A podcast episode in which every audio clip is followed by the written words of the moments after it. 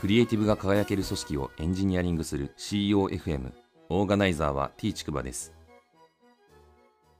CEOFM 第304回です。アイスブレイクなんですけど社会人大学行く人ってそれだけで尊敬するんですよね。これまで私の周囲で何人かいたんですけれどもまあ皆さん総じてめっちゃ大変そうだったんですけれどもまあ、両立するのが本当に 至難の技という感じでしたね、見てると。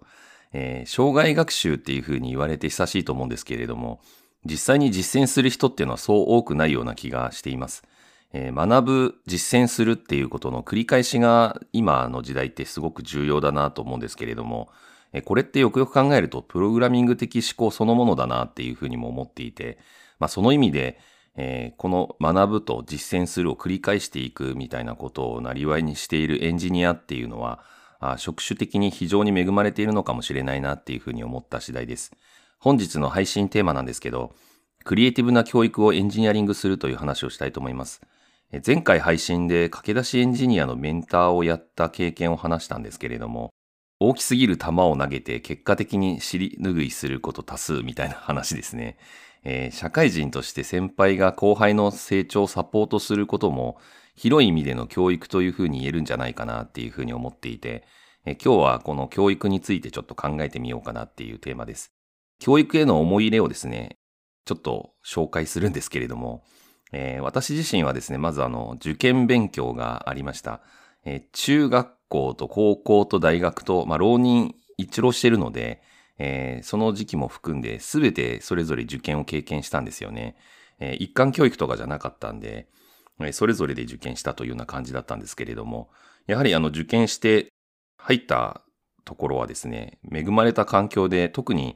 周囲の同級生の人たちとかが優秀な人たちが多くて、えー、恵まれてたなっていうふうに振り返ってみて思います。やっぱり良い教育環境っていうのはいい人を育むんだなっていうのを肌で感じることができた感じでした。で、あと、東京都のですね、小学校教諭の二種免許状というものをですね、私、取得していて、もう随分昔なんで、平成21年から更新制になったみたいなんで、えー、おそらくもう執行してるとは思うんですけれども、まあ一応あの小学校の教員になろうと思っていた時がありました。まあ教育になぜ興味を持ったかというとですね、え大学生の時に講義が面白いものとそうでないものに二分化されていたんですよね。で、やはり先生がですね、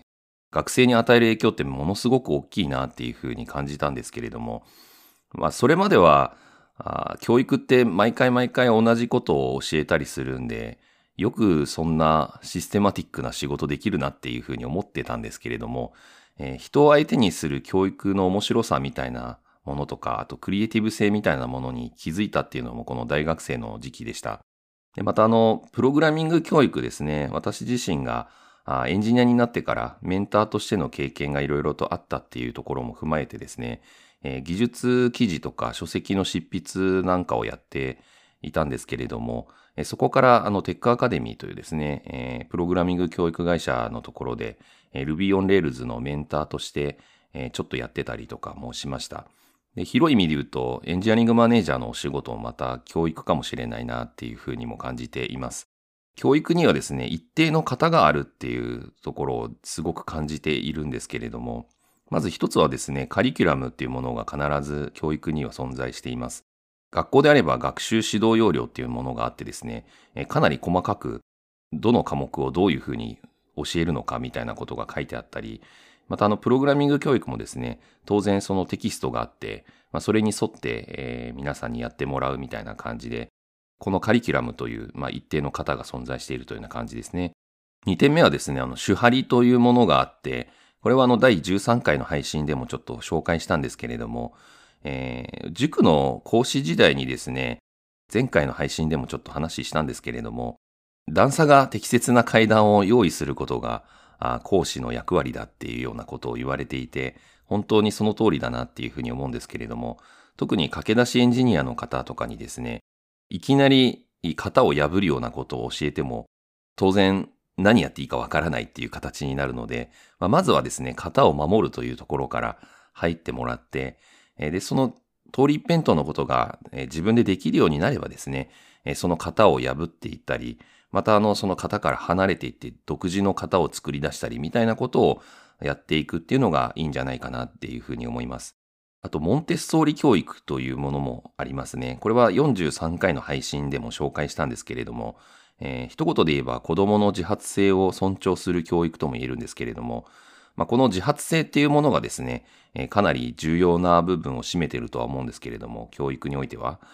で、この自発性を尊重するという、まあ、考え方とかですね、え、実際に具体的な手法なんかもモンテッソーリ教育では謳われていて、えー、非常にですね、えー、有用性が高いんじゃないかなっていうふうに思っています。ただ型がある一方でですね、毎回違う要素もあるのがまた教育の面白いところかなっていうふうにも思っています。えー、まず教育の対象っていうのは人なんですよね。なので人っていうのは、まあ、十人十色という言葉がある通りで、えー、非常に個性があるので、その個性がバラバラの人たちが集まった人を対峙するので、毎回同じということはないんですよね。それを踏まえた上でですね、パターン認識と個性を区別するっていうことが教育には必要なんじゃないかなっていうふうに思っています。まあ、例えば、日本人は几帳面な傾向があるとかですね、えー、言動が乱暴な子供は家庭環境に問題があるとかですね、一定のパターン認識で正しいと思われるようなことってあるとは思うんですけれども、実はこのパターン認識の場合は、すべて主語が大きいっていうことを知っておくっていうのが大事で、えー、一人一人にこれを当てはめようとするときに、やはりその一人一人の個性をちゃんと見極めた上で、えー、判別をしなきゃいけないということで、まあ、パターン認識自体はですね、非常に有用性のある見識を与えてくれますけども、やはりその当てはめるときには個性を無視してはいけないというようなところをちゃんと認識しておかなきゃいけないなっていうふうに思います。あとですね、あの一人一人の内面を見る努力が必要なんですよね、教育においては。えー、161回の神は細部に宿るみたいな話をしたんですけれども、まあ、それにもちょっと相通ずるような気がしていてですね、えー、結局、教育といっても、えー、人を相手にする以上、その一人一人の人間に向き合わなきゃいけないみたいなところが多分にあるかなと思うので、えー、人間と向き合うためにはですね、やはりお互いの内面をそれぞれさらけ出し合ったりとかして、またあの、教える側がですね、まずあの、教えられる側の学生とか生徒とかそういった方々のですね、内面を見る努力、目に見えないものを見る努力みたいなことをしないといけないんだろうなっていうふうに思っていて、このあたりは非常に難易度が高いとは思うんですけれども、えー、教育の醍醐味でもあるのかなっていうふうに思っています。全体性と個別具体性の統合を目指すのが教育とも言えるんじゃないかなっていうふうに思っていて、